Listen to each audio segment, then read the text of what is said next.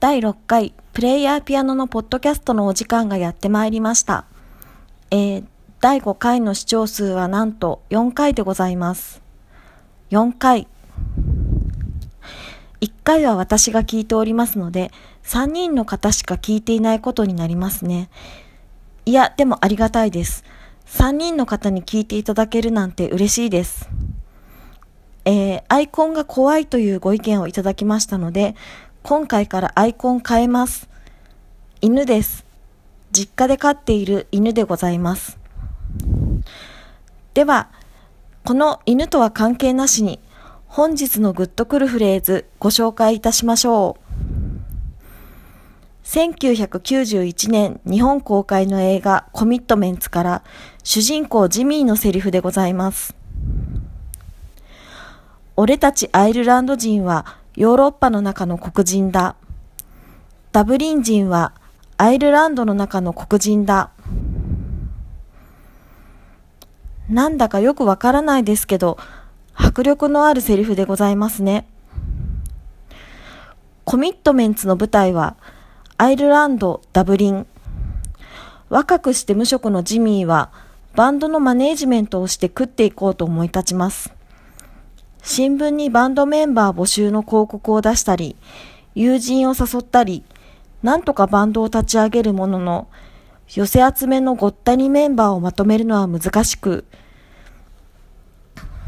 といった、まあ、王道の音楽映画かつ青春映画といったストーリーなんですが、素晴らしくオリジナリティ溢れた映画なんですね。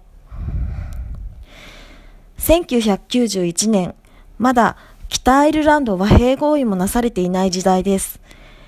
映画に映し取られるダブリン風景は非常に殺伐としたものです。荒れた路地裏、食にあぶれた若者たち、生活保護を受給するための列に並ぶ者、100回以上は飛び交うんじゃないかというファックという言葉、子だくさんの親を助けながらもフィッシュチップスのスタンドで働く女の子。この映画を最初に見たときは私、アイルランドがどんな国で、ダブリンがどんな街かなんて知らなかったんですけど、シーンの一つ一つ、セリフのやりとりの一つ一つを見ているうちに何か伝わってきたんですよね。簡単に言うと、この時代のダブリンで、ローワー階級のものとして生きていくってことは、すげえヘビーなんだなってことです。そんなヘビーな現実を生きるジミーが選んだ音楽こそ黒人が生んだ音楽、ソウルなんですね。メンバーは白人の俺たちがなんでソウルなんだっていうわけです。それまで結婚式場でダサいイージーリスニングなんかを演奏してた若者たちですから、ソウルって言われてもって感じですよね。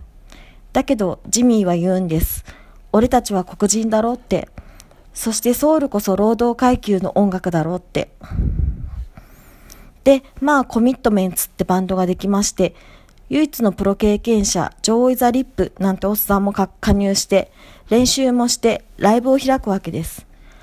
レパートリーはウィルソン・ピケット、マスタング・サリー、イン・ザ・ミッドナイト・アワー、アル・グリーン、テイク・ミー・トゥ・ザ・リバー、そして何といっても、映画でも本当に印象的に使われております。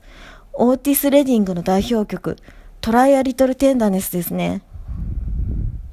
これを役名デコという男性ボーカルが歌うわけなんですけれども、見事にものにしているわけです。トライ・ア・リトル・テンダネス、難しいですよ。オーティス・レディングのパフォーマンスが完璧ですから、そうそうカバーできないですよ。それを完璧にものにしている。